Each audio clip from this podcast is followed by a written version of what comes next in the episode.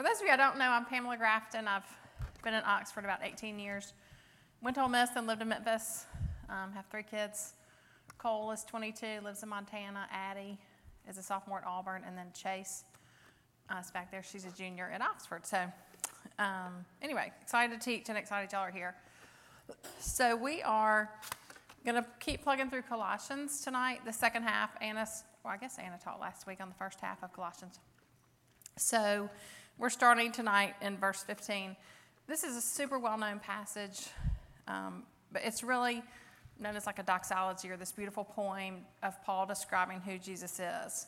Um, talk, it's just, it's almost like the gospel in a little box. It's just so straightforward, and we're going to walk through it tonight. But it's just talking about who God, who Jesus is, that He is God, He is powerful, powerful over everything, and that He is sufficient enough to save sinners. So it's just a beautiful snapshot of the gospel. One author described it as a foundational Christian truth spelled out in a grand fashion and with practical relevance.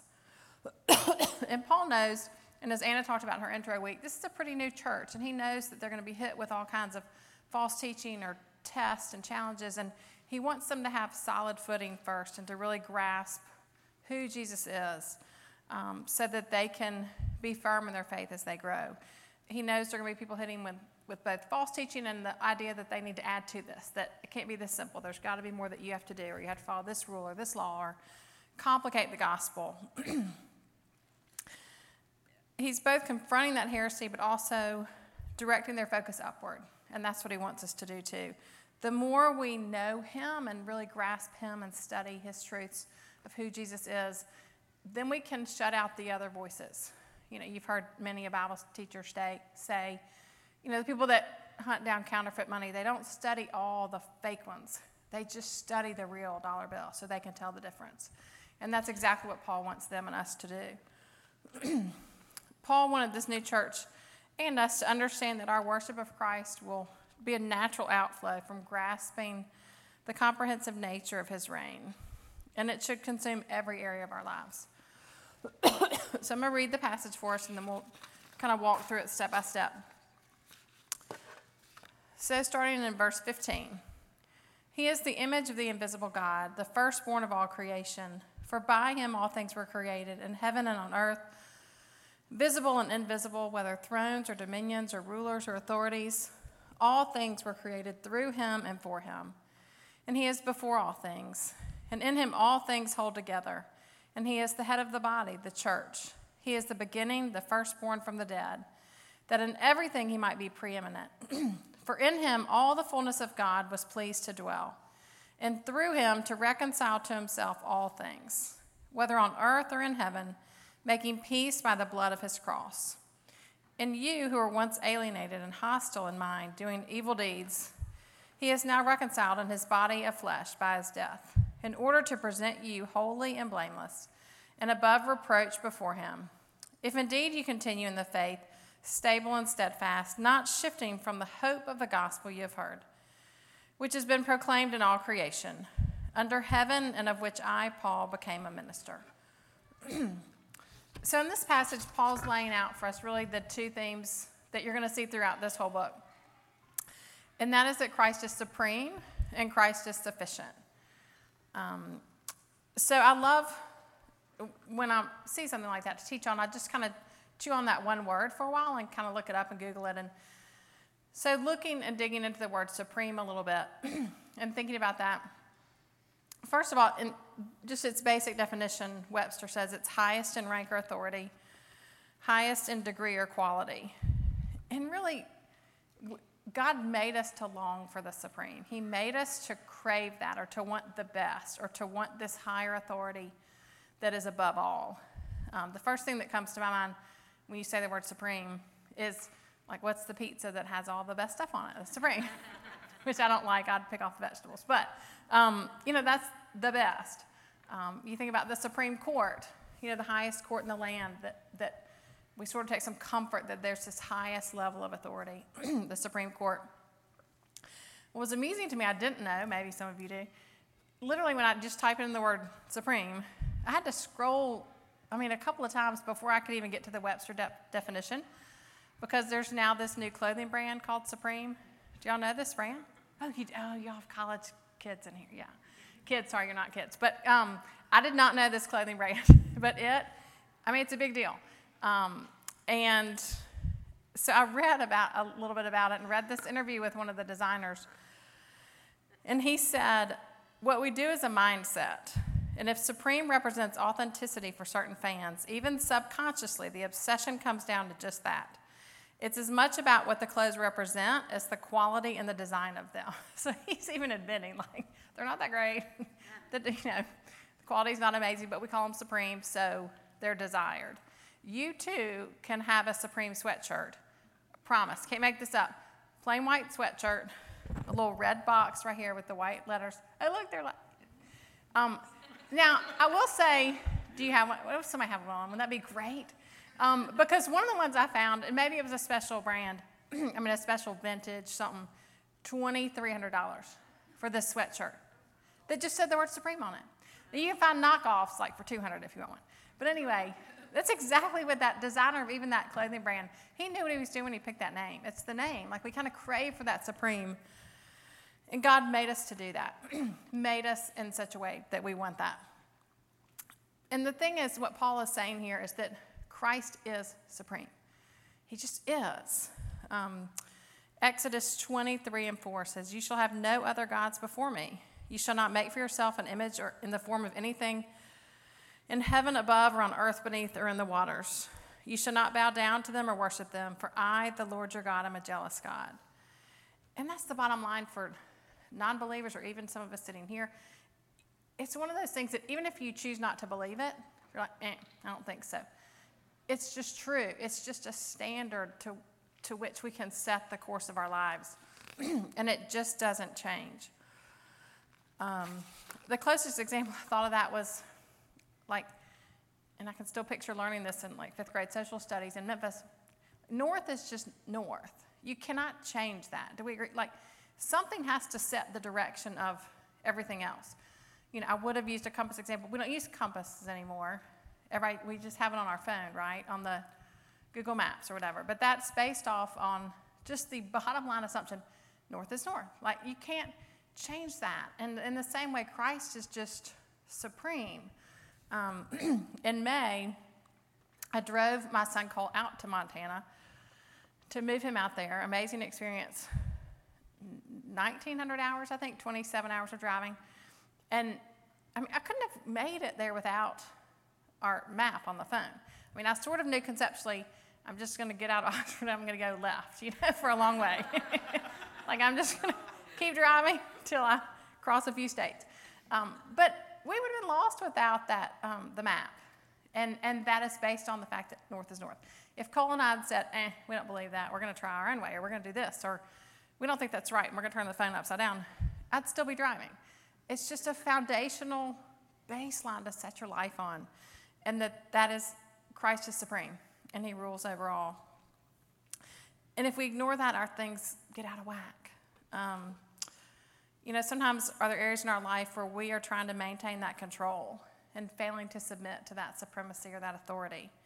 I know I certainly struggle with this at times. You know, we have certain areas of our lives that we say, okay, God, you can have these, but you can't have my finances. Or you can have my, I don't know, you can have my Sunday to Thursday, but the weekend's mine.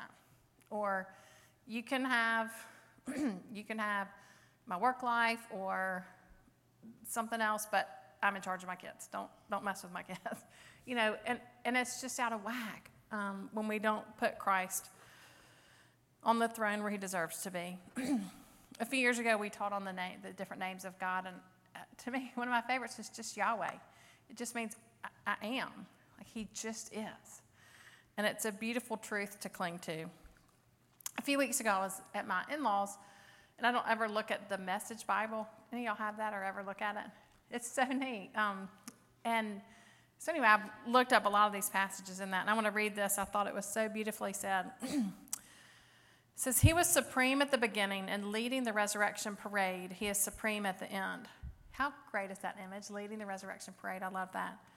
From beginning to end, He's there, towering far above everything, everyone. So spacious is He, so roomy, that everything of God finds its proper place in Him without crowding.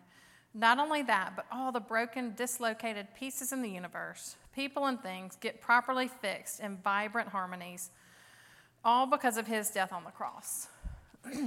I love that. So, that is Christ is supreme. That's kind of the just the overlay of this chapter. And in that supremacy, we're going to look at four components of, of Jesus and how he relates to, and how Paul describes him as the image of God, his relation to creation and the church, and then our salvation. Write down, just for the sake of time, I'm not going to read it, but um, to go back and read later, Hebrews 1 through 5, I think, is almost a paraphrase of the same section. It's beautiful. it describes Jesus as the radiance of the glory of God and the exact imprint of his nature, seated at the right hand of the majesty. So, first, let's look at that Jesus is God. we see that in verse 15 that he is the image of the invisible God. And then again in 19 that for in him all the fullness of God was pleased to dwell. And what a loving gift of our God in heaven who knew we needed something more tangible. We needed something to see, to sort of grasp his character. So he gave us Jesus to, to get a glimpse of him, to see what he values and how he treats people, how he responds to things. Because we know so much of what Jesus did was so countercultural back then and would be today. But he gives us a glimpse of who God is, who he's drawn to, the people he chose to seek out and talk to, the sinners and the tax collectors. The word here in Greek is the word, same word where we get the word icon. But this is not to be misunderstood that Jesus is kind of a replica or similar to God. Um, he is the manifestation of God with a precise and exact correspondence. He is the true embodiment of his nature. Um, John 1 14 says, And the Word became flesh and dwelt among us, and we have seen his glory glory as the only Son from the Father, full of grace and truth. No one has seen God, the only God who is at the Father's side. He has made him known. I'm going to flip over and read to John 14. Jesus' own words describing this to his disciples following him. He said to Philip, Well, Philip said to him, Lord, show us the Father, and it is enough for us. I'm in John 14, 8, sorry. Jesus said to them, to him, Have I been with you so long and you still don't know me, Philip? Whoever has seen me has seen the Father. How can you say, Show us the Father? Do you not believe that I am the Father and the Father is in me? The words that I say to you, I do not speak on my own authority, but the Father who dwells in me does his works. believe me that I am in the Father and the Father is in me. Calvin warned, he said, We must be careful not to look for him anywhere else, for apart from Christ, Whatever offers itself to us in the name of God will turn out to be an idol. And it's just beautiful that he sent Jesus as this exact replica of God, not an image, not just a someone sort of acting like him. I wish I had planned ahead to use the overhead projectors. I forgot we were going to be in here, but so fun tidbit. So this is a picture of Chase knows what this is. This is a picture of my mom and Elvis. Okay. Um, in Daytona Beach when he was just starting to tour. Um, they really just met on the beach, but we all love this picture because it looks like they're dating. He's hugging her like they're dating. So I keep this kind of on an end table in my house because it's just kind of a fun conversation piece.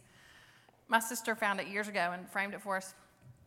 But why do we even bother with a picture? Because, like, it's Elvis, right? He's probably one of the most famous people if you interviewed people to say, like, we still, still celebrate his birth week and his death week, and, you know, he's Elvis. It's the biggest icon. Um, and, and if I think of the word impersonator, that comes to my mind. Does it not yours? I think there are more Elvis impersonators than probably any other celebrity. but, but what is, oh, and even, who's seen the Elvis movie? Did y'all see the Elvis movie this summer?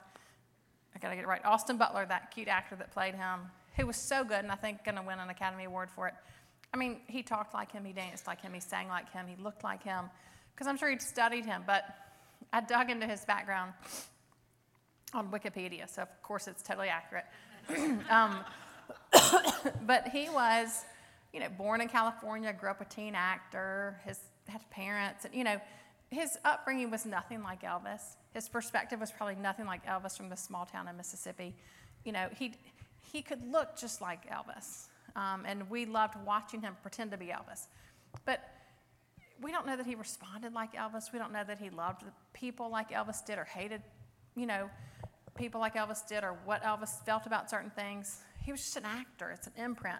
And what Paul is making sure that we know here is that's not what Jesus was. He was not just showing us what he thought God ought to be like or what we, a nice picture to have of, oh, that's God. And he was God. It was an exact imprint of God's nature.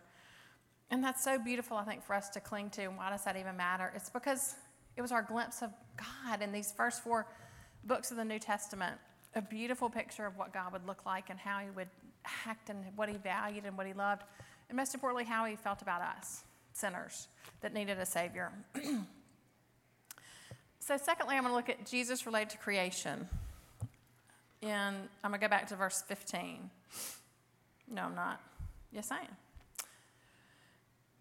He was the firstborn of all creation, for by him all things were created, in heaven and on earth, visible and invisible, whether thrones or dominions or rulers or authorities, all things were created through him and for him. And he is before all things, and in him all things hold together. And he is the head of the. Uh, that's where I'm stopping. Okay. So, first, I want to point out it calls him the firstborn of all creation, but it's key to note Jesus was not created. Um, God did not create Jesus before everything else. He, like I said, he just is. He was. He always was. He was not created. So it doesn't imply um, chronologically the firstborn. In Scripture, a lot in the Old Testament, firstborn refers to just a place of prestige and authority in the family, just sort of the highest position. But as the expressed revelation of God, as we just talked about, and because of his instrumental role in creation, Christ possesses the ultimate authority of Lord over all of creation. Um, my mom was an English teacher, a grammar teacher, so I'm all about sentences and parts of speech and prepositions. And so it's key to note how many different prepositions are, you know, is created by him. Um, you know, by him all things in heaven and earth were created, through him, for him. It's ultimately all for his reign and glory. It identifies him as the aim of creation. I love one author wrote, His pre existence and active role in creation are bookended in eternity. By His glory as the ultimate goal, He is the Alpha and the Omega, the first and the last. And there's a universal aspect to this rule.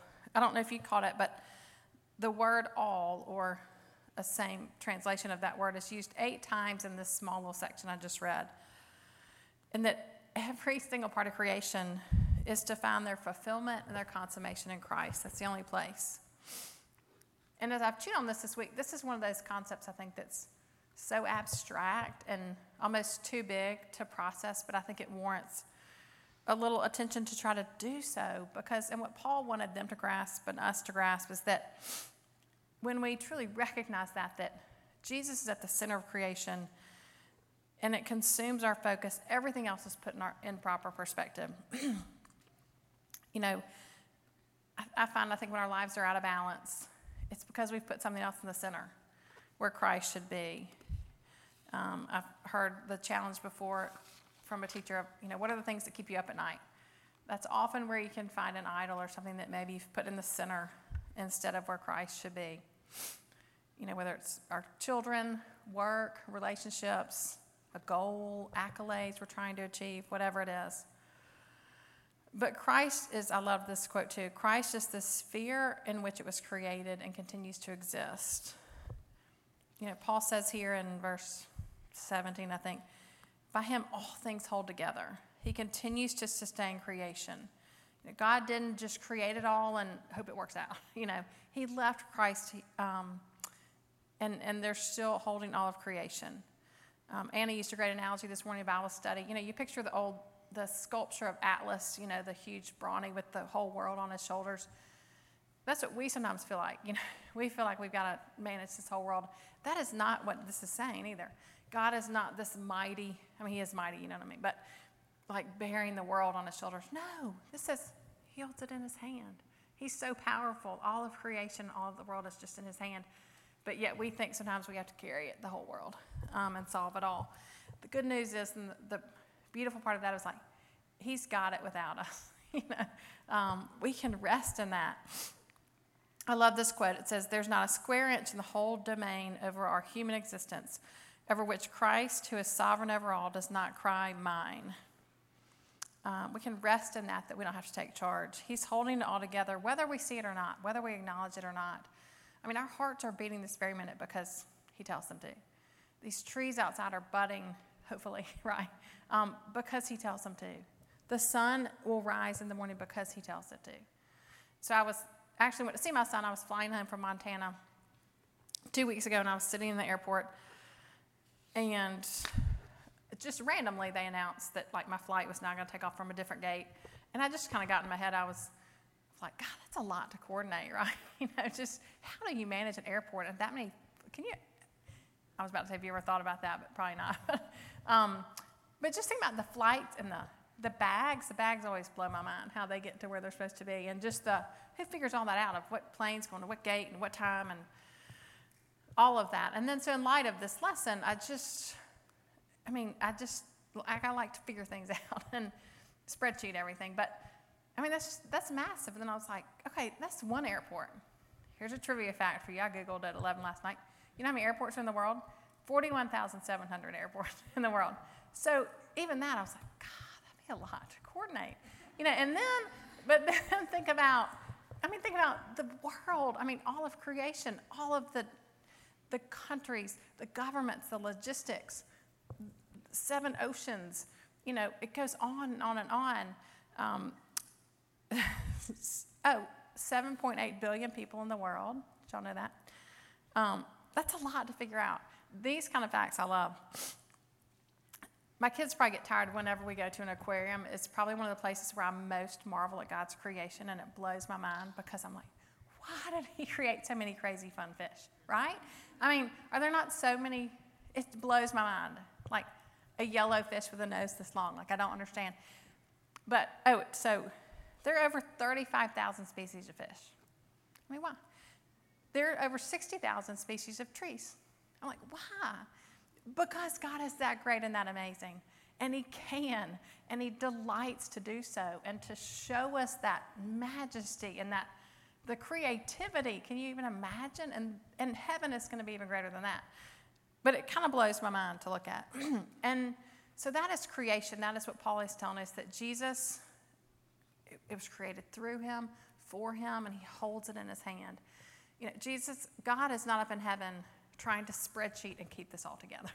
He does not have sticky notes and lists to get things done like we do. It's effortless, and he just holds it in his hand. And I think we can rest in that. I think the two takeaways from that are first of all, just awe and wonder at this creation, and also just a resting in that fact that he's in control and that there's no random there's, there's not a coincidence. There's not something that slips through his fingers. Um, he's in control. I will read quickly. What time do I need to try to wrap up? Oh, not. Oh, we're good. Okay, so I'm going to read Psalm 148. Sums us up so beautifully, I think. praise the Lord. Praise the Lord from the heavens. Praise him in the heights. Praise him, all his angels. Praise him, all his host. Praise him, sun and moon. Praise him, all you shining stars. Praise him, you highest heavens, and you waters above the heavens. Let them praise the name of the Lord, for he commanded and they were created, and he established them forever and ever. He gave a decree and it shall not pass away. Praise the Lord from the earth, you great sea creatures and all deeps.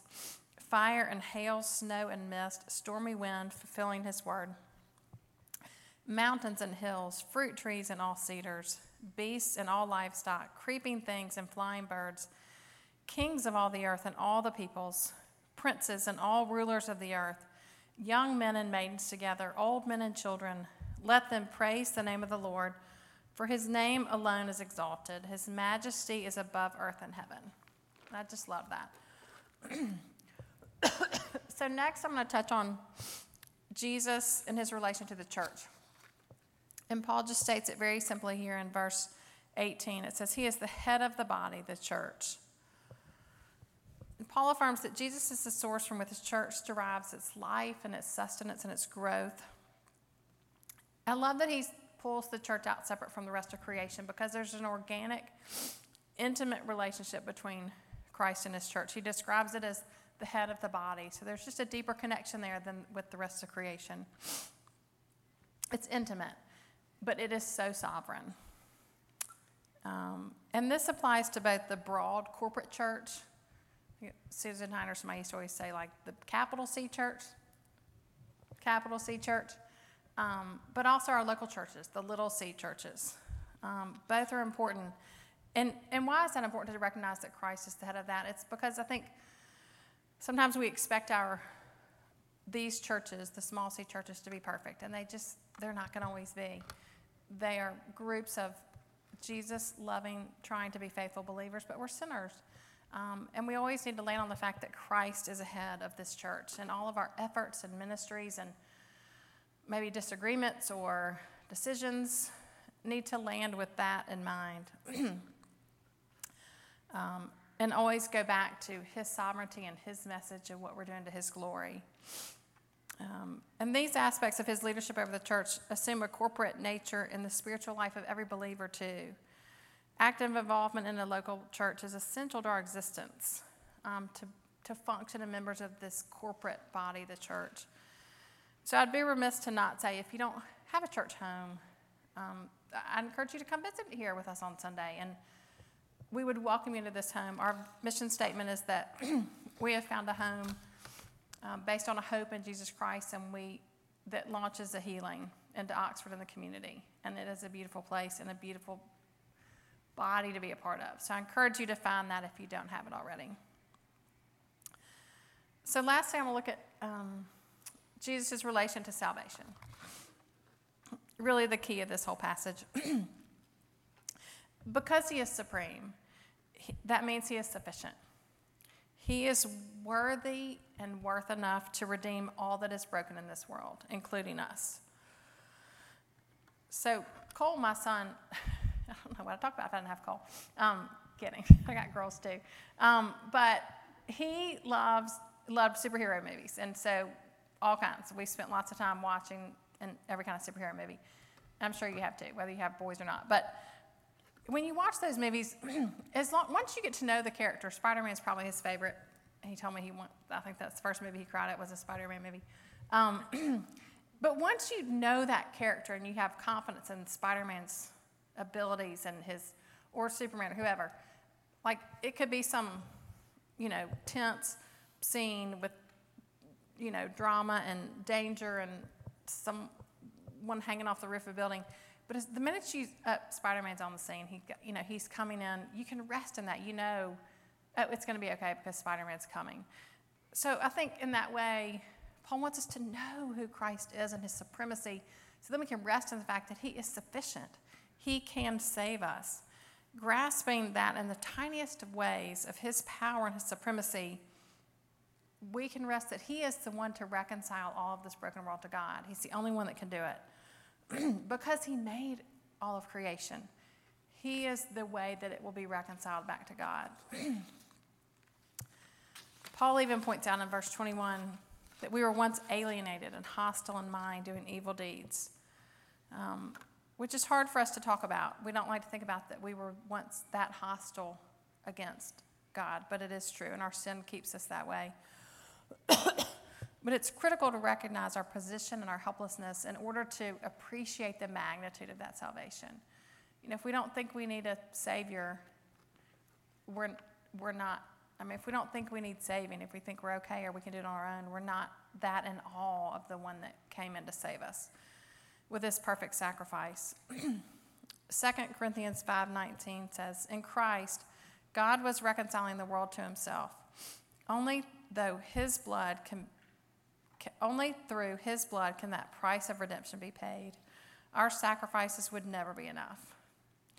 And 1 Peter 18 and 19 says, For you know that it was not with perish- perishable things, such as silver or gold, that you were redeemed, but with the precious blood of Christ, a lamb without blemish or defect. He was chosen before the creation of the world. Through him, you believe in God, who raised him from the dead and glorified him. So your faith and hope are in God. So again, he's the only one capable of this salvation. Back in that message, where was that message quote? All the broken, dislocated pieces in the universe, people and things, get perfectly fixed in vibrant harmonies. That's us. There's not a sin beyond a salvation. There's not a person beyond his reach. Um, he is the perfect sacrifice, and he is sufficient to reconcile us back to God. Paul ends in verse 23 wanting his church, he tells them to remain stable and steadfast, not shifting from the hope of the gospel that you've heard. Because he knows that firm footing in that will keep them stable as life hits them, as challenges hit them, as false teaching hits them if they're just grounded in that hope of the gospel, in the, in the supremacy of Christ and in the sufficiency of Christ, and that He is victorious in reconciling us back to God. Someone in our small group this morning used the best example. She said she was reading this new book that's out by the about the Ole Miss baseball team. What's it called? Starts with an R. What was it called? Yes, Resilient Rebels. Have y'all read it? The author's name is Chase. That's what reminded her to tell me this. So, um, Resilient Rebels, it's about their baseball season last spring. Everybody remember it? Um, I don't want to be a spoiler, but we won. um, but the cute Paige Jost, she said, I mean, she was in Oxford, she lived it. She even literally went to Omaha. She's watched the documentaries on it, she's seen every bit of news about it. But last week, driving to Nashville with her husband, she was reading it in the car while he drove, and she said she got so invested in the book, she kept hitting him. She's like, oh my gosh, I'm so nervous. Like, what is going to happen? Like, you know, like she was so in the tension of the last game. And I mean, she shocked herself at how like anxious she got about like, oh my gosh, we're going to win. And she was laughing. She's like, I was in Omaha. Like, I saw it happen with my own eyes. But don't, how often do we live like that, right? We have the ending. Spoiler alert. Like, we know Jesus is sufficient.